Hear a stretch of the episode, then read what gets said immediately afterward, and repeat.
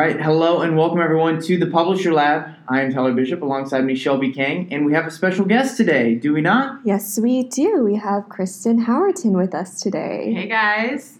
Kristen, it is a pleasure to have you on the show today. I, I think it's uh, especially appropriate because we were talking about this before we came on air, but you were actually featured in a class, a university class that Shelby was in yesterday for what, Shelby? Uh, yes, so I was in my integrated marketing communications class at San Diego State, um, and we were on the topic of blogging. And lo and behold, Kristen's blog pops up on my lecture notes.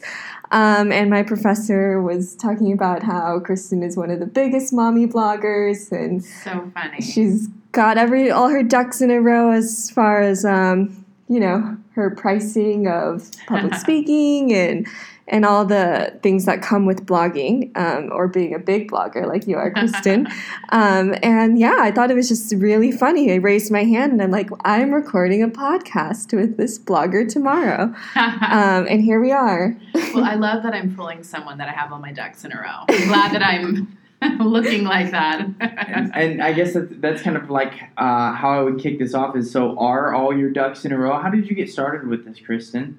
well, I don't know that any blogger's ducks are in a row. It's it's an overwhelming job, you know. And I I get asked all the time by people, how do I start a blog? I want to do what you do, and I say. Um, I don't know if you really want that because it's a lot of work. It's you know it is. Um, I think people imagine that I just write blog uh, write a blog post every day and that's my job. Um, but it is absolutely a business. The blog writing part of it is probably about twenty percent, and the rest is hustle and business. Um, so I got started um, just by writing a family blog, as many people were doing back in 2000, you know, um, 2000, actually, I think it was 2007. But um, I had friends who started a blog. I started a blog. I mean, this was before Facebook and before Instagram, and blogging was of social media. You know, it was an early Yeah. social media. People weren't doing it as a business, and I never started it as a business. I started it as a way to chronicle my day, chat with people in the comment section. Um, I was in the process of adopting, and it was a way to meet other adoptive parents. It was purely social when I started it. So, what point did it make this transition between like this is this kind of like basically like you said the early version of a social network, right? Um, to this point where you're like, wow, this is this is kind of turning into a business. Yeah, I think um, it was a couple years in when I started realizing, like, wow, I have a lot more followers than my mom, you know, and my friends, um, you know, and it started growing and growing and kind of becoming this thing. Um, and I had a couple posts go viral, and then, you know, as you do, you start net- networking with other people who are growing b- bigger blogs, and start realizing, like, oh, my my friend Sarah made money off of a post. Like she worked with a company and they paid her to talk about them, and that's kind of cool. So then I started doing that, um, but I was very careful in the beginning um, not to work with too many brands. You know, just because I really wanted it to stay organic. Um, but it, but when I reached a certain level um, in terms of traffic, um, I did start working with brands um, and accepting payment for you know a couple posts a month, and then eventually it became my full time thing.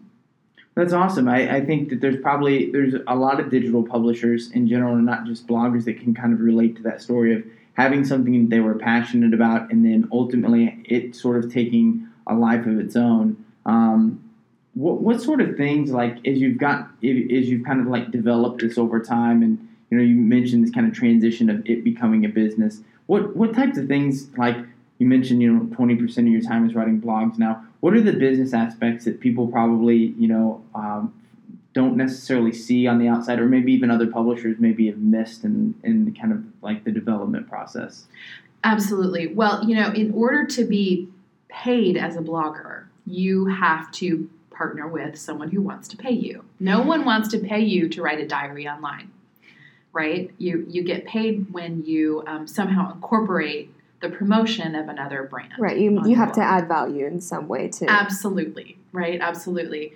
And um, and so I think that's what a lot of people probably don't realize is that in addition to you, you still have to keep up writing a journal online because that's that's at the end of the day that's what you're presenting to the public. Um, but on the back end, if you want that journal, online journal, to make money, um, you have to find ways to partner with brands um, in ways that are organic to you and to them, in ways that promote them without dinging your own credibility. And that is incredibly time consuming. You know, that is answering emails and reaching out and negotiations and contracts and deliverables and fees. And it, you know, it is, it's not glamorous. It's a lot of work. Not for the faint of heart. No. And I will say this too. You know, I mean, blogging as a hobby, there is nothing wrong with that. And this is how I kind of, um, I will explain it to people is like, a lot of people love running and they might run marathons every year and they may run every day and they love running and that's fine. That doesn't mean they have to be a professional runner. Mhm. It might be something they do for the passion and the love. Um, for people who want to be a professional blogger, meaning that's the thing that pays their mortgage, it is absolutely a business venture first. It's not writing a blog, it's a business.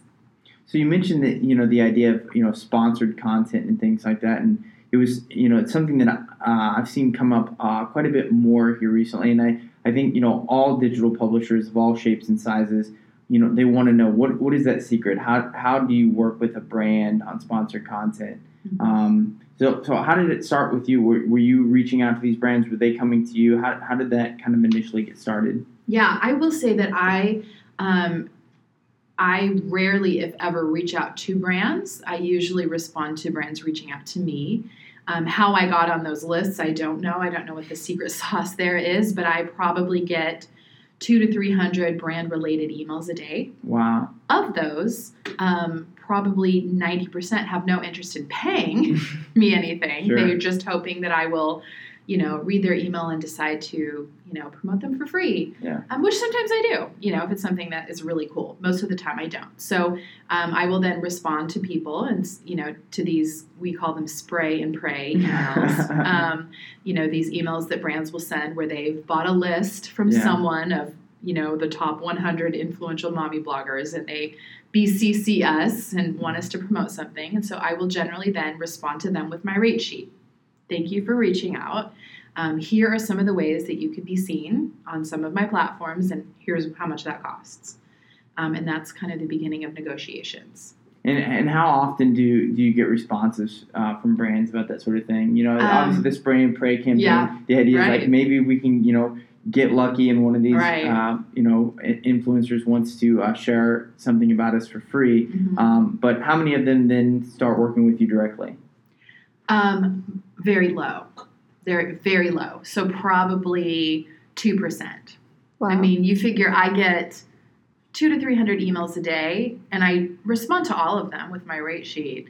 Um, I mean, if all if, you know, if all of them said yes, or even fifty percent, I, cou- I couldn't even manage it. Most of the you time, could retire. Yeah.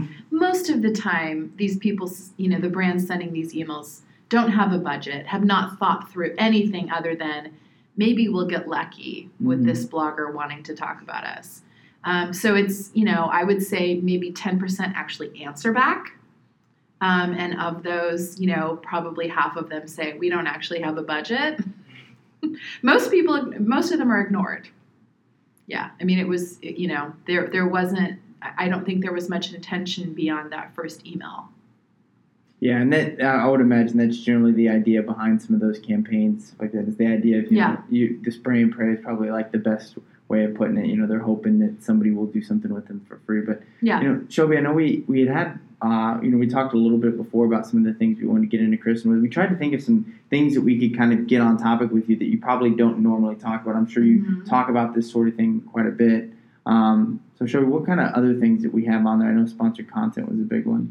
Yeah, uh, well, we were meaning to kind of get into your top uh, five achievements and mistakes over your 10 plus years of blogging. The one that um, one of your achievements that I found most interesting was shifting to podcasting. Yeah. And so, um, what do you think is the biggest challenge you've faced so far in making that transition from writing content to, Yeah. to podcasting? Well, you know, I think a more global um, challenge in in this industry at all is that you have to constantly be shifting. You know, and as I mentioned in, in 2007 when I started, blogs were really popular, And then people started doing, you know, being on Facebook more than they went to blogs. They weren't clicking through. They were spending their time on Facebook.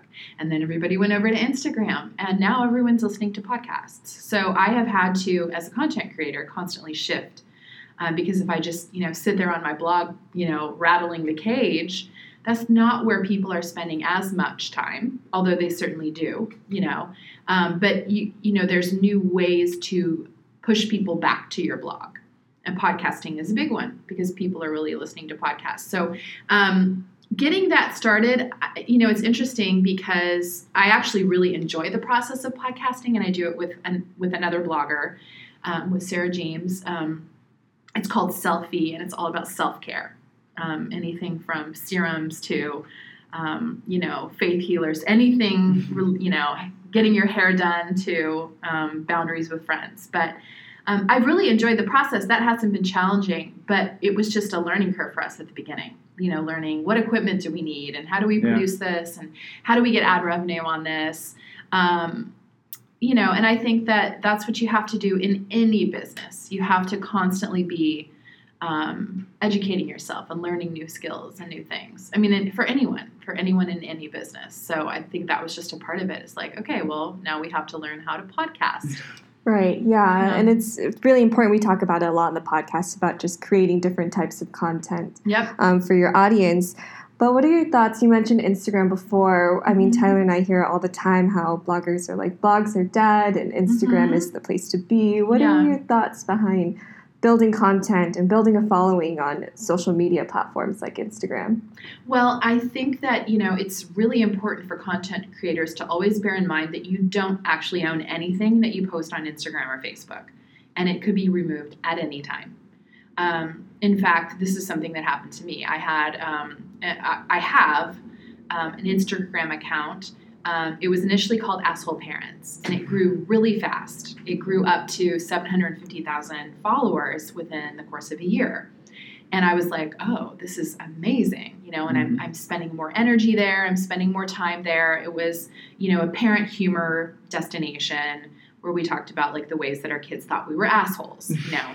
Um, it's actually one of the things that like originally like uh, how we got connected. I was familiar with that. Yeah. I, I guess that the hashtag more than yes, anything else. Right? absolutely. It became a big hashtag and went very viral.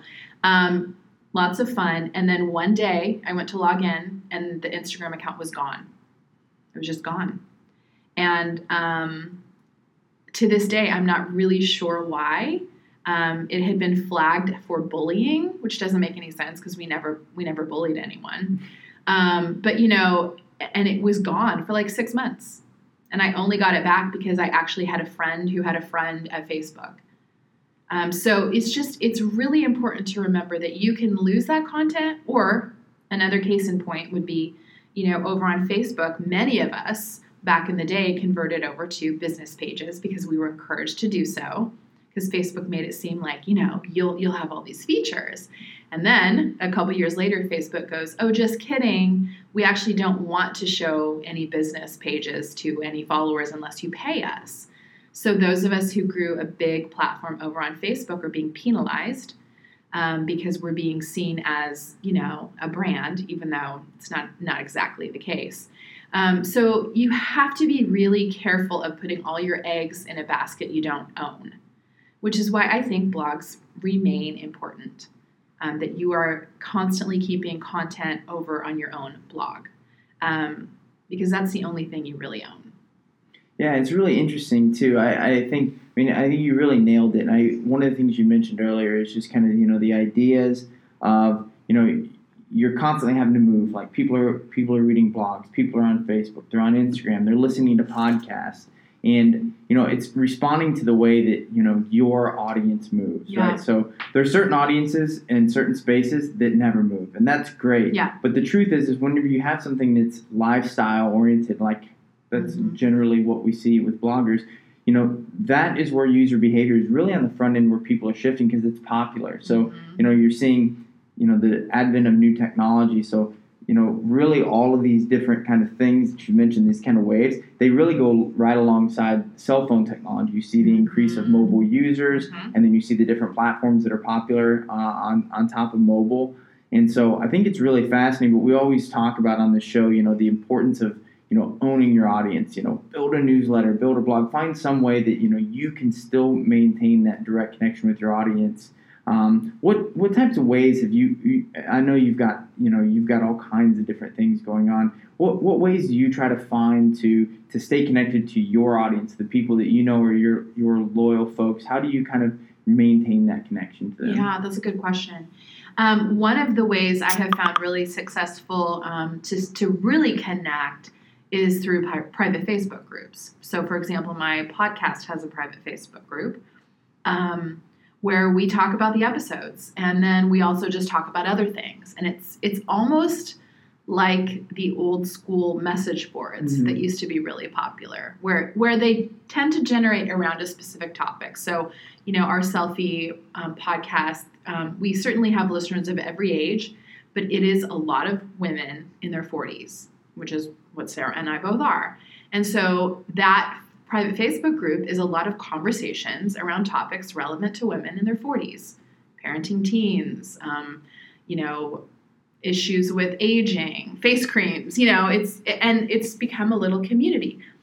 And people like it for the resources, but I also think they like it because it is a place where they can actually connect with the people they're listening to on a podcast every week, right? Like Sarah and I are in there. We're commenting, we're engaging. So it feels like a community, but people also like that they have a touch point with, you know, a person that they're listening to. And I mean, I, you know, shudder to use the word influencer to describe myself, but that is a part of it. Is they're they're in a community with an influencer that they like, right? Hopefully. I mean, I don't know why why else they would be listening and coming. um, but you know, another example would be um, the Bloomly Facebook group. You know, that is becoming a community of influencers around another topic, which is you know blogging and talking about best practice, and um, people are asking questions and giving interesting answers. And um, you know, I'm able to go in there and pose like, okay, how are you disclosing um, when you're given something but you're not paid for it? And like, I got a bunch of great answers. So I think, um, interestingly enough, these Facebook private groups are a great way for really connecting closer to a smaller group. You meant so. This is something that's just kind of interesting to me. I'm, I'm, I'm curious. You know, you, you said you hate you you dislike to use the word kind of influencer, which Yeah. is kind of like a like it's a bubble term right Yeah. now. Um, I, I, you know, and but I would also think that you would consider yourself bigger than a blogger. So what what do you consider yourself? So bloggers like yourself Yeah. that have grown beyond kind of this kind of traditional Mhm. idea of blogging that if you know we in the space we would call you a digital publisher, right? Yeah. But what do you con- Yeah. what do you consider yourself? I would probably call myself a digital publisher, although I, it's funny, I mean, I would first call myself a writer. Um, and that's not true for every digital publisher, um, especially, you know, I I mean, I started blogging again in 2007 before any of us knew that this would be a job, before that, before I'd heard of Instagram, right? Um, so I was always a writer first. Now, I think that we do see people who then came along once Instagram was already established, saw other online influencers and decided, I want to be an online influencer. Yeah. Right? I will acknowledge that I am one, but that was never a thing that I set out to be. I feel like it's more, I have to be an online influencer in order to make money writing, if that makes sense. Yeah. Versus deciding, like, I just want to be like a famous person on Instagram who posts outfits, right? Like, which is fine. I mean, people do that, and that that serves a purpose. Um, but I would generally describe myself as a writer first, and the online influencer game is a thing that I've got to play um, in order to make money as a writer. Which is a whole other topic, but is very true. If you want to make money writing and make money and, and even sell books, you got to play the social game. Yeah, and that's really interesting. You you mentioned that, and I think it's one of the things that, that comes across, and I think it's it's a trend that we see um, from a lot of uh, folks that started as an independent publisher and have grown into whether it's a digital brand or franchise or whatever it is. Um, but it's that you know you can you can tell whenever you read your stuff from beginning to even now that like that's a core part of it is it's your writing you know you can tell the stuff that you're writing about you're passionate about um, and I think that really comes across, and it's one of the things that make we always talk about it. You know, it, as a publisher, your core product really that you're selling is your content, right? Yeah. And so having a really good product on that front um, makes a really big difference. Um, what what tips would you give for somebody that that is essentially saying I, I'm a publisher, I'm continuing to try to grow, you know, I whether they have a content team or they're a writer themselves, how do you write how do you write content? Yeah, I mean, I think the the the key first of all is knowing who your audience is, um, and and who you're writing to and why. You know, um, for myself, and I think that's going to be different for every person. For myself, um, always from the beginning, I I had an ethos of wanting um, to be imperfect.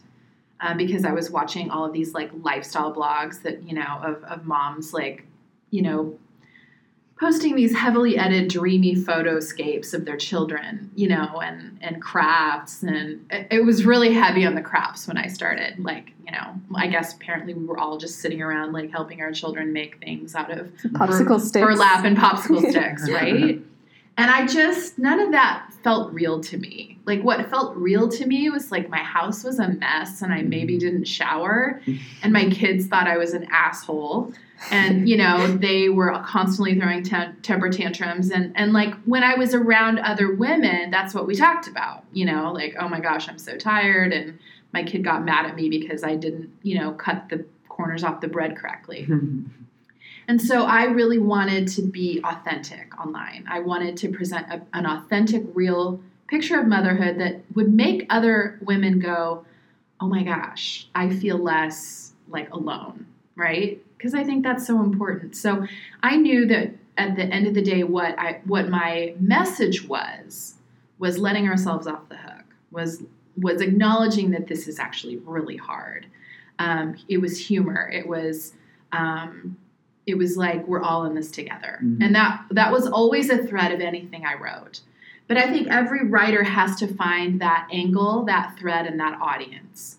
And the audience that came was the audience of other moms and um, who, who have a sense of humor. I mean there are some moms that want to read blogs that are inspirational. They want to see pretty pictures because they want their life to look like that which is fine. I mean i do that too. Um, but that's not what i was that, that wasn't what i was creating which is okay yeah it's, it's really interesting because you know one of the things that comes across uh, in your answer is you know we see it all the way up to the largest digital brands that have been around for centuries, like the New York Times, all the way down to you know people that are just trying to get started blogging. But mm-hmm. you know, I think there's a lot of um, folks that really want to make their business grow or, or develop their content or build relationships with their audience, and so they look at other other people that are maybe at a level above them, yes. whether you're a blogger or even you're somebody that's trying to be a news media entity like the New York Times or something like that. You're saying what is it that they're doing, but you miss maybe that that thing that makes you unique. Totally. That, and I, and that's I mean that's what's interesting is that the I see where the asshole parent thing comes from with with all the different things you just discussed, where you kind of found out you found this like perspective where you're like I think this perspective is missing, and mm-hmm. you know that's really what differentiated you from a lot of the other stuff that's mm-hmm. out there. Um, it's fascinating. It's it's a really interesting story. Um, Shelby, what other types of things do we have uh, on the docket? Actually, I kind of wanted to follow up with this question about when you're writing about motherhood and personal things and families, how do you create boundaries to kind of protect your privacy, but at the same time still create authentic and open and honest content for your audience? Yeah, that is a really difficult question. And um, it's, it's an ongoing challenge for me. And it has actually been one of the bigger challenges um, moving forward as my kids have moved from you know younger kids to being teens and tweens because mm-hmm. it's one thing to write about poop and diapers and stroller mishaps because those are universal right yeah every kid is going to be a, a, you know every kid's going to have a temper tantrum every kid is going to soil a diaper you know everyone does that um, versus when your kids get older and then you're talking about things that are more personal and more yeah. painful you know that maybe you have a kid with an iep or maybe you have a kid who is struggling socially or maybe you know you and, and those are the big issues now of parenting and they're violating your kid's privacy yeah so it's been an interesting shift for me as my kids have gotten older um, i have not shared as many stories about them Now, I still talk about parenting, but I try to do it more from my own perspective. And so, what I talk about a lot now is, um, you know, how I um, find boundaries between my own struggles and stress versus taking on the stress of my kids, right? And I can talk about that in a generic way without sharing intimate details of my kids. Um, so I think, yeah, I think it's personal to each person. Um, and it's also personal to the kids. You know, my kids don't really, they don't really mind being in photos on my Instagram feed. I think they kind of think it's fun. But I have other friends whose kids are like, no, I don't want to be on there, right? Like, I don't want to be a, um, you know, an ensemble cast of your Instagram yeah. feed. Um, my kids kind of like it. they don't mind. yeah. As long as it's, you know, flattering but they don't want they don't want to be mocked. They don't want to be, you know. I mean, I remember there was a moment because I hid the the asshole parents. And then my daughter said, I my friend at school said that you have an Instagram account called asshole parents, and and I sat down and showed them, and I think they were finally old enough because the what's tough is that the um, profile photo is my daughter throwing a fit.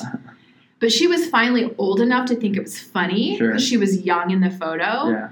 But if she'd seen that photo at age four or five, she would have been really upset. Yeah. Right? But now they're old enough to like they can laugh at themselves being weirdos as children, but she certainly wouldn't like a photo of herself today sure. throwing a fit. Which is why asshole parents tends to be, you know, it's more targeted to little kids. Yeah. So we've gone through some of um, your achievements and a couple different mistakes. I think the last one I kind of want to wrap up the show with was um, one of the mistakes that you listed was working for free. Yeah. Um, and so, how should digital publishers kind of navigate doing work for promotion, let's say, or, or brand awareness or whatever mm-hmm. it may mm-hmm. be, and then doing work for free? Yeah. I guess at what point do they say, hey, I'm, I'm being taken advantage of, I'm, I'm, writing all this content and I'm not getting much out of it. Yeah. So, how do you think digital publishers should navigate that, or how do yeah. you navigate that yourself? I mean, I think that there always has to be a quid pro quo, and you always have to know what you're getting back in return. And exposure is not a currency, you know? So, I think so many people will do um, things for free because they think, like, well, this will get me seen um, and it's probably most of the time not true. I mean, unless you've got, you know, a blogger with a million daily followers who wants you to write a guest post that links back to your blog on their blog. You know, most of the time you're writing for exposure. Um, it's not really going to get you a return on the time that you're spending.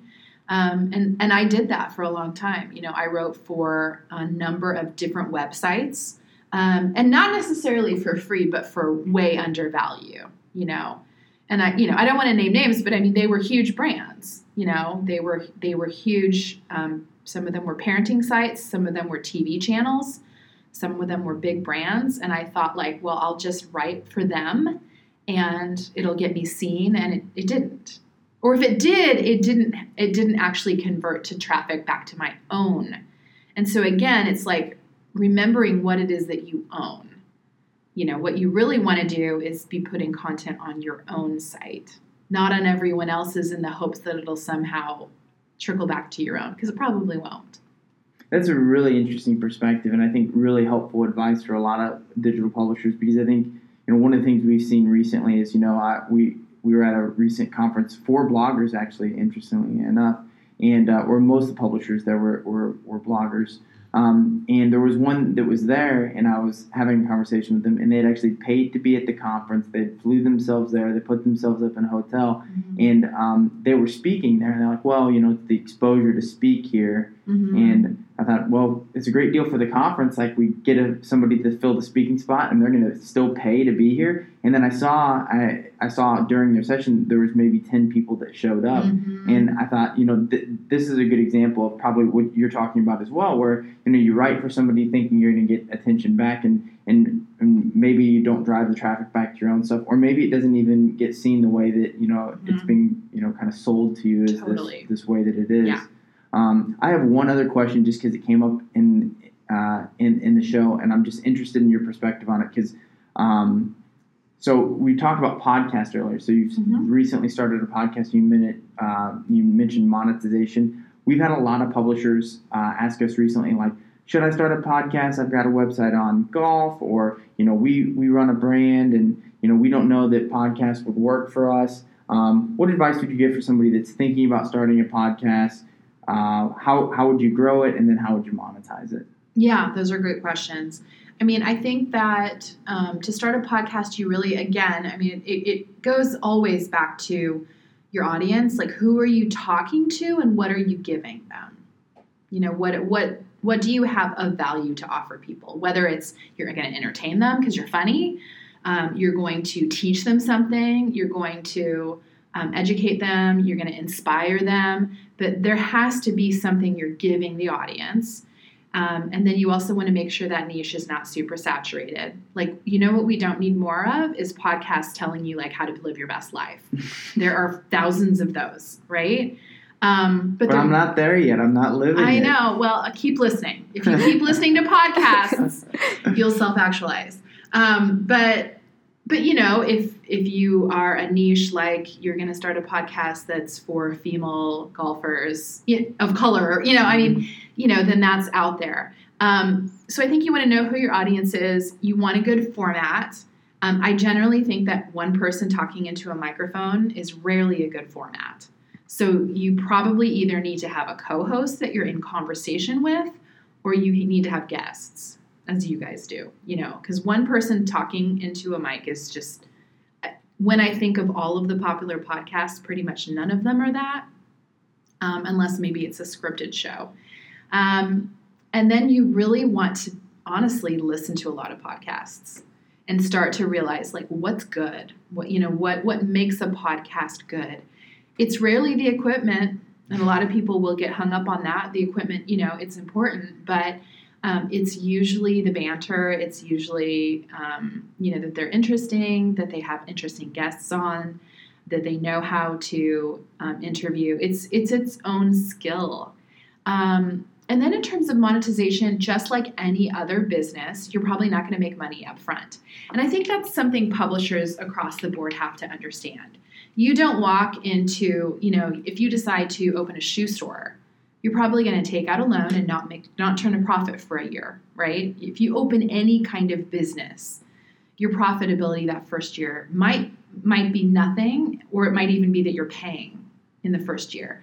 Um, so you know you're investing in your own business by working for free initially, probably because nobody's going to pay you for a podcast with 200 listeners at the very beginning. So you grow and then and then when you have the credibility and the platform then you can monetize unless you have the credibility and platform already. Like for example you know when i started my podcast i already had a pretty big platform of readers so they kind of naturally came over. And i partnered with another person who had a different platform of readers and they came over. And so we monetized right away.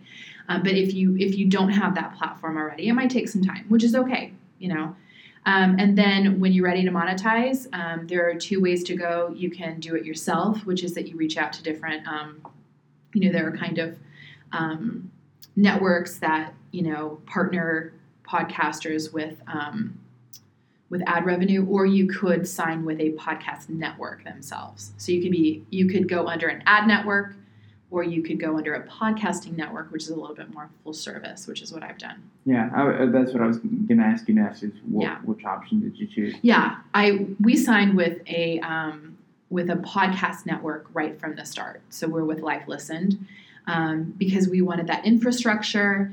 Um, we wanted that. Um, I mean, really, just they offer us a level of professionalism that we kind of wanted. You know um, they offer us deadlines and they offered us, you know, editing and help and all that kind of stuff. And they manage all of our ads for us. Well, that's awesome. Um, yeah, I was really interested uh, just from the standpoint of I know we have a lot of publishers that basically ask us about that sort of thing. And yeah. Uh, I think the advice of, you know, you kind of have sometimes you have to start something. And I yes. think if you're a publisher and you feel like you know your audience, you know, have a little bit of confidence maybe mm-hmm. in, you know, your your kind of ability to engage that audience and, and understand that maybe it's a different format. And, you know, I, I think you probably agree with me on this. Um, I've spent hours and hours on the air uh, on different podcasts, and then also I do uh, television broadcasts for for Brazilian Jiu Jitsu, and it's one of those things where the more you have a chance to talk and, Mhm. and interact in those environments, the better you get at it. Totally. And so it's one of those things too. Maybe while you're building it, you're getting better at it too. Absolutely. And, you know, maybe you're being a guest on other people's podcast. And um, yeah, I, I completely agree. It's a skill that you have to hone in on for sure. Awesome, Shelby. Is that it? That's all I've got. Awesome. Well, Kristen, thank you so much for joining us. Uh, Thanks for having It's me. It's been really enlightening. It's been actually, uh, I, a lot of times I tell Shelby I don't want to know what we're going to talk about because it makes it kind of more organic and more fun. But this has been really fascinating because I've got to ask you a bunch of questions that I've always been curious about, but uh, never really had a chance to ask. So, Yeah, hopefully we'll have you on again pretty soon I'd love too. to. Absolutely. so I think that's it. So if you are listening to this now, um, we would love it if you would go on iTunes, uh, leave a review. Those things are awesome. And then if you have questions for us, you can get at us at, at Ezoic on Twitter. Uh, Shelby will curate that. And any questions you have for us, um, shoot them our way. And then maybe if you have questions for Kristen, we can uh, we can get her on again here sometime soon, and we can uh, approach some of our audience questions with you. Yeah. Sounds fun. Where can we actually find you on social media, Kristen? Yeah, I am on um, social media on Instagram. My personal account is at Kristen Howerton. Um, my um, asshole parents account is now at Rage Against the Minivan. Um, and then on Twitter and Pinterest and Facebook, I'm at Kristen Howerton. Awesome. Well, uh, thank you so much again for joining us. Thank you to everyone that's uh, continued to be a loyal listener. We love seeing the growth of the podcast over the last couple episodes. And so, uh, again, if you have questions, get at us at Adazoic on Twitter. And I think that's it. We'll see you next time on the Publisher Lab.